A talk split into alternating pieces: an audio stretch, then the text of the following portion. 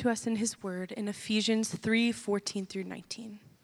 For this reason, I bow my knees before the Father, from whom every family in heaven and on earth is named, that according to the riches of his glory, he may grant you to be strengthened with power through his Spirit in your inner being, so that Christ may dwell in your hearts through faith, that you, being rooted and grounded in love, may have strength to comprehend with all the saints what is the breadth and length and height and depth, and to know the love of Christ that surpasses knowledge, that you may be filled with all the fullness of God. This is the word of the Lord. Thanks be to God. All right. What an interesting phrase. Um, Paul says, I pray that you will be strengthened in your inner being. What a weird thing. Inner being. You, you probably would think, I would, that maybe Paul would pray that we would be strengthened in our outer being. Our outer being is the thing that we, um, we focus on the most in our lives our bodies, um, our knowledge, our social interactions. We're consumed with it pretty much, our outer being. And Paul comes along and he says, my prayer is not that you will be strengthened in your outer being. My prayer is that you will be strengthened in your inner being. What an interesting thing. We're in the middle of a series called Rhythms of Grace, uh, formerly known as Spiritual Disciplines. And the whole point of this series is that we would be strengthened in our inner being. Today, Last week we looked at prayer. Today we're going to look at um, a really, really well known, common topic among Christians in Bible Belt America in 2022, and that is fasting and solitude. Fasting and solitude. This is not something that we spend a lot of time thinking about. Most of us don't spend a lot of time thinking about what we shouldn't eat. Most of the time, I'm preaching to myself all I'm thinking about is, man, what should I eat? What do I want to eat? Most of us don't spend a lot of time thinking about how can we get away from events? How can we get away from stuff? How can we get away from knowledge and technology? Most of us spend most of our time thinking about how do I fill up my life with stuff? And now it's become such a part of our life that we don't even know what we're doing it. Fasting and solitude is all throughout the Bible. Studying this week, getting ready for this, I was shocked. I don't know why I was shocked. You figure by now, after doing a hundred of these, that I wouldn't be shocked that the Bible um, has more to say than I realize, but it does. Fasting and solitude is littered throughout the Bible. Jesus actually paves the way for us. Jesus himself sets an example of what does it mean to live in solitude. I've got a few questions before we dive into that because this is important. We do want great bodies, we do want to be strengthened with our outer selves, but we also want great tasting food. We want knowledge, but we also don't want to be taught. We want entertainment, but we also don't have a long enough attention span because, well, we're constantly being entertained. Have you ever thought about who you are? You ever thought about what you feel? Have you ever thought about what you think? Thinking about what you think. Let me ask you this when is the last time you drove 10 minutes in silence? When's the last time you drove 20 minutes, 30 minutes? Can you imagine sitting in silence for 60 minutes, for one hour? What do you think? What do you actually feel? Who are you actually? We're going to spend the next 60 minutes in silence together. I'm just kidding. Case in point. The anxiety level in the room just went. Whew. But we are going to spend the next 10 seconds in silence starting now.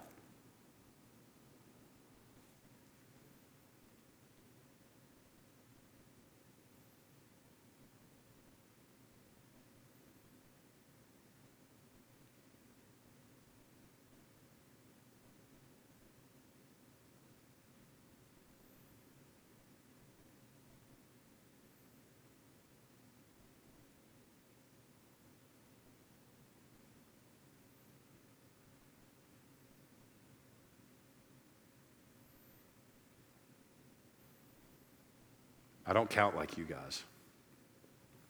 That was 25 seconds.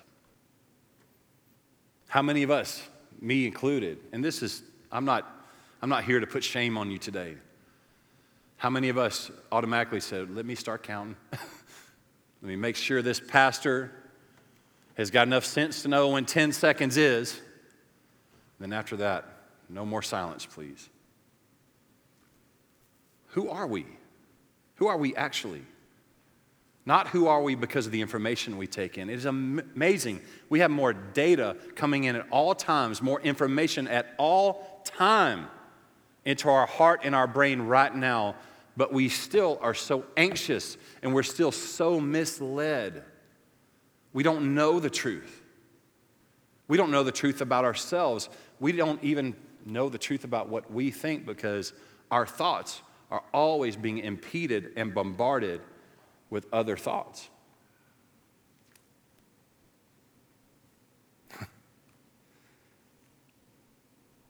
we are terrified of being alone. The reason is is because we're terrified of loneliness. And the problem with that is is that we think that being alone means being lonely. And it doesn't. Those are two different things. Both things, fasting and solitude, we have no grid for, um, but ironically, they're both crucial to the Christian life. The Bible is filled with commands to wait and examples of waiting, and then also meditation. It also has very little to say about speaking a lot. The Bible does say to speak up, it does. But it has very little to say about even that. It has a lot to say about being silent and keeping our mouth shut. Psalm 130 is so good for our heart this morning. It says this I wait for the Lord. My soul waits, and in his word I hope. My soul waits for the Lord more than the watchman for the morning, more than the watchman for the morning. My soul waits for the Lord more than those who would get up and stay up all night and all morning in complete and utter darkness. Those watchmen would keep watch over the tower, and there would be nothing, no light, nothing around. Nobody talking to them, just waiting. My soul waits for the Lord. I stand in attention. I don't hear anything other than the sound of the earth and the sound of God's voice. I wait more than the watchman in the morning. Jesus has well modeled solitude consistently and also assumed that fasting was something that we would do. In Matthew 6, he says, And when you fast, in Matthew 6 17, but when you fast. When you fast, but when you fast. He did the same thing in prayer in the previous verses when you pray. It is not that he's not saying, hey, here's a new thing, a new concept that you need to learn for your life. He is assuming, yes, we will fast. You know why? Because we want to be close to God. When you pray, you know why? Because we want to know God. When you fast, he goes on to say, don't do like the hypocrites. Don't fast so that other people can see that you're fasting. Sunken in face, looking destitute. He says, cover your face, wash your face, because the point of fasting is so that your Father will know you and meet you in secret. The same thing with prayer. For us, it's not a hard answer. The question of this do you want to know God more? That's not a question. I've probably most of us in this room, even those that are really angry with God right now, we say, I don't want to be angry with God, I want to know God more. How then do we get to know God? Prayer, fasting, solitude, silence. When you do it, do it in secret to know God in secret. Again, Jesus consistently did something that would be crazy to us today. He left opportunity. He left ministry opportunity to go and retreat and be alone and be with the Father. Matthew 14, after feeding the 5,000, verse 23, and after he had dismissed the crowds, he went up on the mountain by himself to pray. When evening came, he was there alone. He had just fed 5,000 people, multiplied loaves and fishes, lots of miracles happening. Then also in Luke 6, before he chose the disciples, it says, He went out to the mountain to pray, and all night he continued to pray. He continued in prayer to God. Before Jesus did a single ounce of ministry, he went out into the wilderness for 40 days. Before his trial and crucifixion, he went to the Garden of Gethsemane to pray, be with the Father. In Luke 5, after healing the leper. But now even more, the report about him went abroad, and great crowds gathered to hear him and to be healed of their infirmities. But he would withdraw to desolate places and pray. Ministry opportunity comes in the door. It's revival. It's the kingdom of God on earth. And what does Jesus do? Way different than me. I'm there, man. I'm thinking it's the most virtuous, valiant thing I can do is just to, I might have to pass out and die doing ministry, but what a way to go. Jesus says, No, no, that's not healthy. Go to a desolate place, pray. One of my favorites is this in Mark 6.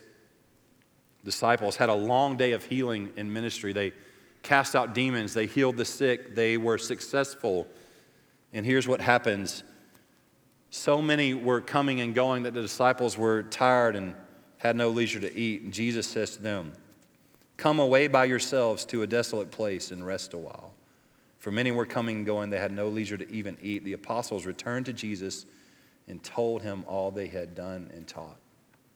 Come to a desolate place away by yourselves. Jesus models solitude and silence for us, and it's fitting because Jesus is the ultimate man. He is the ultimate human being. He's showing us something, he's living by example. We need peace. The only way we get it is God's voice. We need to be strengthened in our inner being. What do you feel right now knowing that Jesus instructed his disciples to leave ministry on the table and go be silent? What does it make you feel? My hunch is that we feel a lot of shame. My hunch is that we're looking at our calendars in our mind right now and trying to figure out how, what time, how do I have time to do that? My hunch is also that a lot of us are feeling sheer terror at the thought of just being by ourselves in silence. We think that aloneness equals loneliness. We think that solitude equals loneliness. But on the contrary, solitude and aloneness with God equals nearness. It's actually the thing that we need to know God. It is so countercultural today. Nearness to the one who can satisfy us to real rest, not just fleeting, impulsive rest that we get from a conversation Conversations are good. You're going to hear us a lot prop up and talk about you need friends. You are made for people. You do not need to isolate yourself.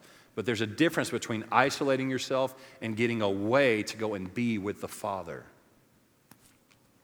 Both fasting and solitude are pointing to the same thing.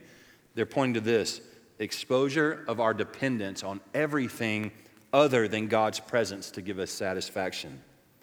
Giving up our time, our food, our routines, our taste buds, our screens, our information addiction, and even our podcast. No matter what the podcast is, Christian or not, even giving up those things. Look, I love it, man. I want us to listen to sermons. I want us to listen to Christian podcast. I think that's really healthy for us. But it doesn't replace the solitude and silence of knowing God the Father in that secret place. Fasting and solitude push us to realize ourselves and to listen with our heart, not just our brains. Fasting and solitude are about one thing they are about the presence and the nearness of God. We need to learn how to sit.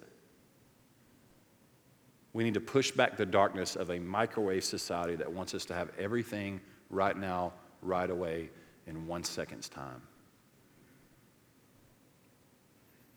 Three quick things about fasting that equals to solitude as well.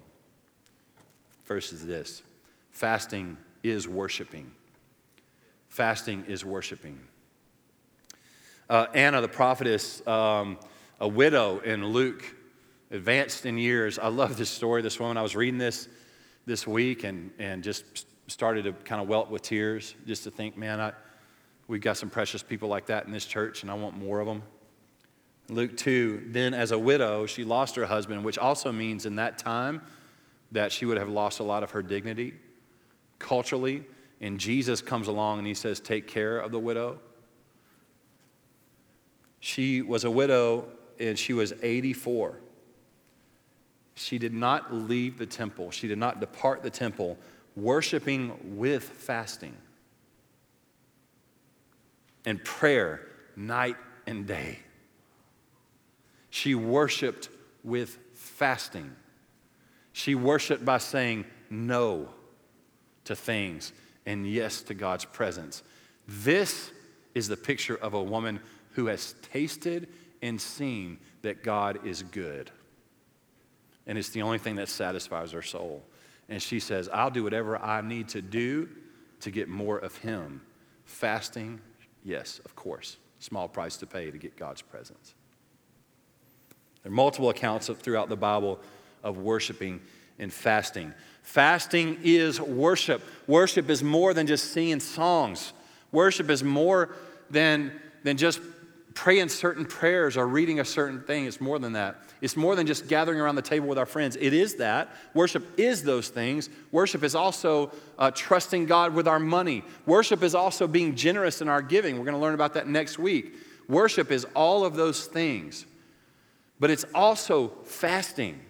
It's also solitude. Those are acts of worship, and they are acts they require discipline. They require a little bit of maturity for us to say, I need to go away from the opportunity when it seems like, man, there's people that need me. This is my life. This is a lot of our lives. There's people that need me, so therefore God must be working in that moment. And that's not necessarily true. What we do when we walk away from opportunity and need, we're saying, God, you are ultimately the shepherd of these people.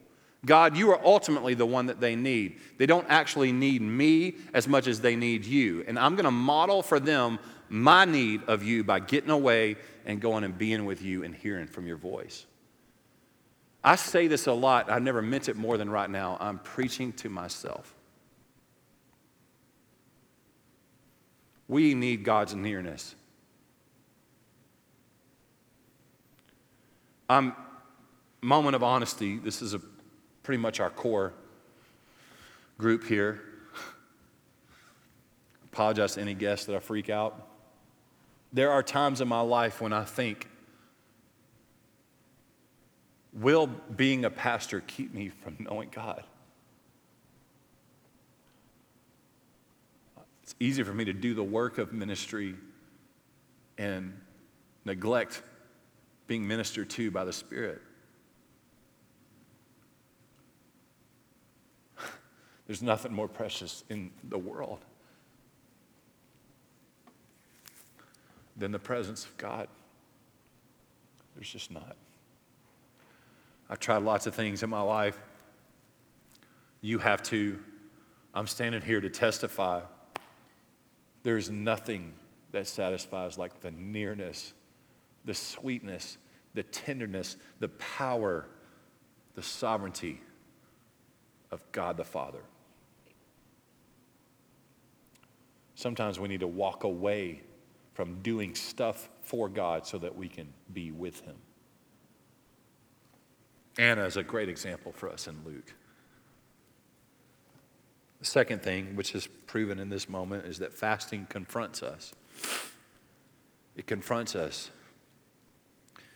If we are highly devoted, and I mean very highly devoted, we will fast sometimes to get something that we think that we need or get direction or clarity or God provide for these bills or whatever it is. If we're highly devoted, and most of us don't even do that. And there's nothing wrong with that. That's a very good thing to do. Whatever gets you there, whatever gets you to fast, man, I, I just want to promote that. Fast, pray, God provide for me. He is a provider. But if that is the end, if the means to the end, and the end is my needs, my wants, my clarity for my dreams, and the means to get there is just fasting, then we need to change our end. Because the end of the point of fasting is not for us to get what we want, it's for us to know God, to be near to Him. If we're not careful, we'll miss the point entirely, and then we'll treat God like our lucky coin, a rabbit's foot. If we just do the right thing at the right time, then God will finally give us what we want. And that lets me know right there that we're not actually worshiping God at all. We're worshiping a false God created in our own image. If He knew what was best, He would give me what I want. But the Bible says it doesn't start with God will give you the desires of your heart, it starts with this delight yourself in the Lord. And he will give you the desire of your heart. Meaning, delight yourself in the Lord. And you know what happens? All of your desires change anyway because your heart changes. Isaiah, one of the most holy and profound men of all time, a prophet of God, who spoke life. He spoke the very word of God. He helped an entire generation and generations of generations by speaking, by being God's mouthpiece in the Old Testament. This guy opened his mouth, which was his calling. His calling before God and man was to open your mouth, Isaiah. Isaiah gets in the presence of God. And what does he say? Woe is me. I'm a man of unclean lips. Put the coal to my mouth. Shut me up. All I can do is bow down. You know why? Because the presence of God satisfies. Isaiah says, I don't need to say anything ever again. I have what I need. Job sat in silence, weeping, and then he started to deliberate with his friends. What could God be doing? He's taken away all this stuff from me. And then guess what? God shows up in Job 38. And in Job 38, you might think Job's been sitting, he's lost everything in his life times 100. This man is destitute. He has nothing. Everything has been taken away from him. God, in his sovereignty, allowed that to happen. So, Job, the whole time, is thinking if God will show up, he'll finally give me an answer. And you know what happens in Job 38? God shows up. The Bible says, out of the whirlwind, God came in the chaos. He was never absent from it, He was in it. Out of the whirlwind, God came. And you know what He said to Job? Where were you when I formed the earth? When I told the seas where to land, where were you? God's response to Job was not the answer he was looking for, it was his presence. The presence of God satisfied Job. We need God's presence. Fasting gets us there, it confronts us, it reveals so much in us, like pride and control Richard Foster wrote a great book called The Celebration of Discipline, and he, he said this We cover up what is inside us with food and other good things. But in fasting, these things surface. I want to read that again. We cover up what's actually inside of us with food and other good things. These are not bad things, these are good things, but the problem is we get them twisted. They become the thing. Fasting brings these things to the surface. David in Psalm 69, he prayed this prayer. Fasting confronts us. Listen to what David says When I wept and humbled my soul with fasting. How do we get more humility? How do we open our eyes and our ears? One of the ways is fasting. Humble our soul. Fasting does this profound work in us. It levels us out, pull things, pulls things to the surface. It's unbearable at times, miserable. But in the misery is the sweetness that satisfies, which is God's sufficiency for everything that we need. Again, Foster said anger, bitterness, jealousy, strife, fear, if they are within us, they will surface during fasting. At first, we will, we will rationalize that our anger is due to our hunger, which has become affectionately known as being hangry. Then, I love this. At first, we'll rationalize anger is due to our hunger. Then we will realize that we are angry because the spirit of anger is within us. We can rejoice in this knowledge because we know that healing is available through the power of Christ, and it is. It's what makes solitude just as important. Fasting forces us to think and feel and neglect certain things, reveals things. So does silence. So does listening. So does solitude. Knowing how to hear your true self, your inner being, and allowing God to confront those things in us so that we be strengthened. Fasting and solitudes are workouts for the soul. Be strengthened in your inner being. We are working out our soul with time with God, time away, and through fasting. The third is this first, fasting is worshiping, solitude as well. Fasting confronts us, so does solitude. Third, fasting is actually feasting. Jesus uh, goes out into the wilderness for 40 days. Imagine being Jesus, by the way, which is impossible to imagine because you're not him, but just imagine being him. He has, Philippians tells us that he has, um, he has humbled himself. He didn't see equality with God a thing to be grasped, even though he is God. But he humbled himself to the point of death, even death on the cross. So Jesus already has lived 30 years on earth working a job feeling pain for the first time.